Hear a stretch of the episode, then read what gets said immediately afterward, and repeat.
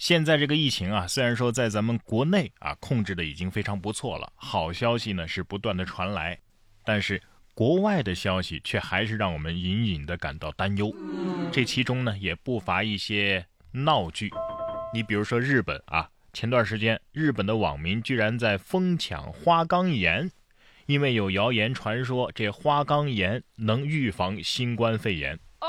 三月三号，日本网传花岗岩能防止感染新冠肺炎，众多的网站啊就开始售卖，标价在一千到五千日元不等，合人民币啊就是六十多块钱到三百多块钱吧，引起了网民的疯抢，而且都已经售罄了。这花岗岩跟这个新冠肺炎是怎么联系上的呢？啊，难道是从物理层面对病毒施加降维打击？就是扔石头啊啊！你抢你的花岗岩，他吃他的野韭菜，他舔他的圣墙，是我和我的双黄连。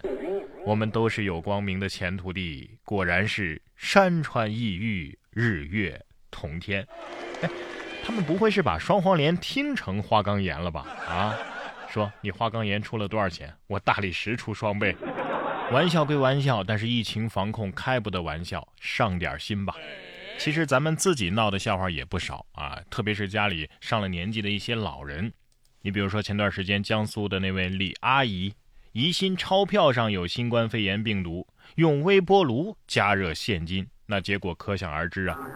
近日，江苏李阿姨怀疑人民币上啊可能会沾染新冠肺炎病毒，就把三千多块钱现金放进微波炉当中加热消毒，但这钱是纸啊啊，纸币吗？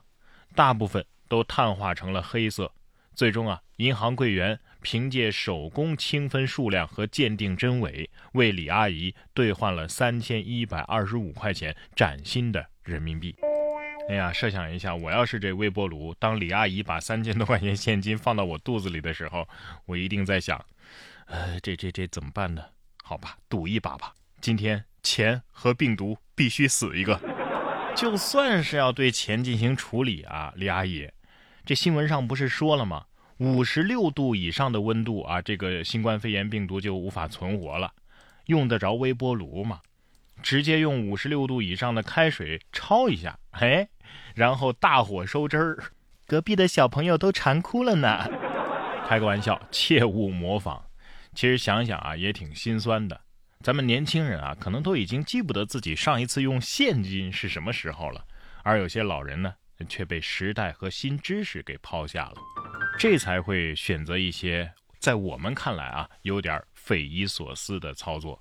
但是人人都会老啊，现在呢时间没那么紧啊，希望大家呢能够多跟自家的老人聊聊天儿，给他们做做科普，别让他们被时光留在原地吧。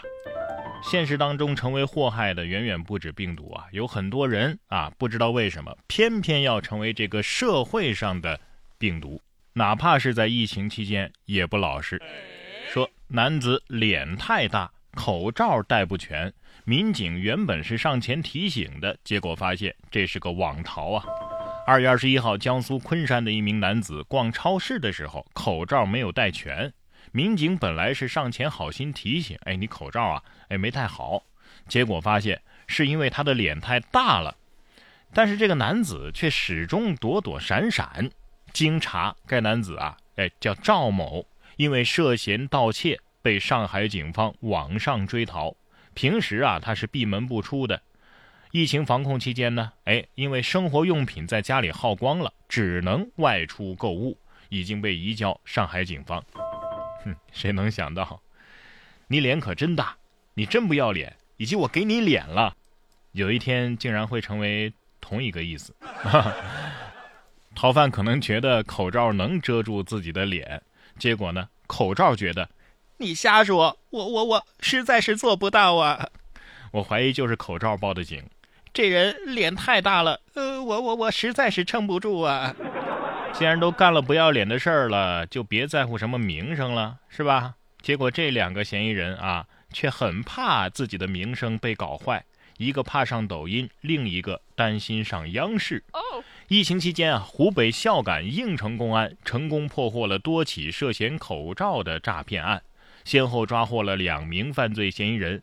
审讯期间呢，一名嫌疑人请求不要拍照，怕自己上抖音被曝光；另一个则是担心自己会上央视。搞坏你名声的是抖音和央视吗？是你丫的犯法了，知不知道？对呀，不怕害人，只怕丢人。哼，你们这两坨垃圾还真的是有害垃圾。同样是有害垃圾的还有这位。哎，你说人性和脑子这俩，但凡你有一样，你都不会做出这样的事儿啊！进隔离病房偷东西，而且偷的是确诊患者的手机。哦，哎，不过他自己核酸检测是阴性啊，现在呢还是被隔离了。这是三月四号广州市第八人民医院通报，二号的晚上，一个女子潜入该院的隔离病区，偷走了新冠肺炎患者的一部手机。三号，该女子被警方抓获，核酸检测的结果呢是阴性。女子被判定为密切接触者，正在该院隔离观察。目前暂未有发现其离开医院之后与其他人有近距离的接触的情况。哎呀，你说说你啊，说你坏吧，你这是缺德带冒烟的坏；说你是蠢吧，你这还是作死不挑坟墓的蠢。对呀，你要是真的不想要你那小命了啊，麻烦你捐给有需要的人行不行啊？啊，我们还在拼死对抗病毒呢。虽然说啊，我们希望每一个进入隔离病房的人都能够健健康康的活着，好好的出去，但是像你这种进来犯罪的，算了，哎，也也也也算吧，也也也祝你健健康康的活着出去。毕竟我们比你要有人性的多。你以为这就结束了吗？哎，今儿个要讲的类似的迷惑行为啊，还挺多。这个男子也是奇葩。盗走两条路一座桥当废品卖了两三万，这是去年的十二月，江苏某个地产公司报了警，说两条水泥路和一座桥被盗了，光是两条路啊就损失三十万。